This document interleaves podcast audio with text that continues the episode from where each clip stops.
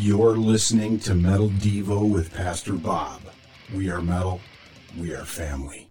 I would love you to be part of Metal Devo. You know that music that we have before and after I speak? Why don't you write something? I'd love to hear what you might come up with, and would you submit it to us? Every month, I want to have a different person with some great music that you put together. Just send your music to submissions at sanctuaryinternational.com. Day 62. Don't throw away another day.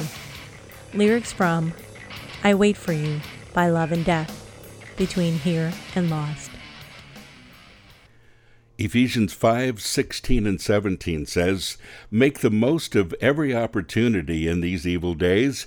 Don't act thoughtlessly, but understand what the Lord wants you to do. What occupies your time every day? What are your daily and weekly habits? It's been said if you don't control your day, your day will control you watching television, checking your cell phone every 15 minutes, playing mindless video games, all of these things can, well, become addictive. Don't let technology and entertainment take control over your priorities. You know, we're way more affected by society than we realize. Social pressure has the power to, to overrule our convictions many times.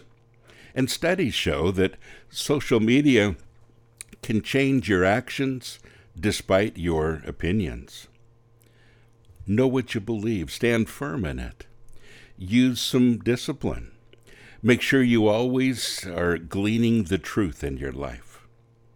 You see, our priorities need to reflect the things that will last relationships, love, service to our communities, all of those things. So don't waste your life.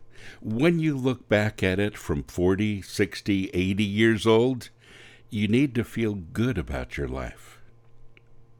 Think about it. Find a good balance between working, relaxing, and your spiritual life.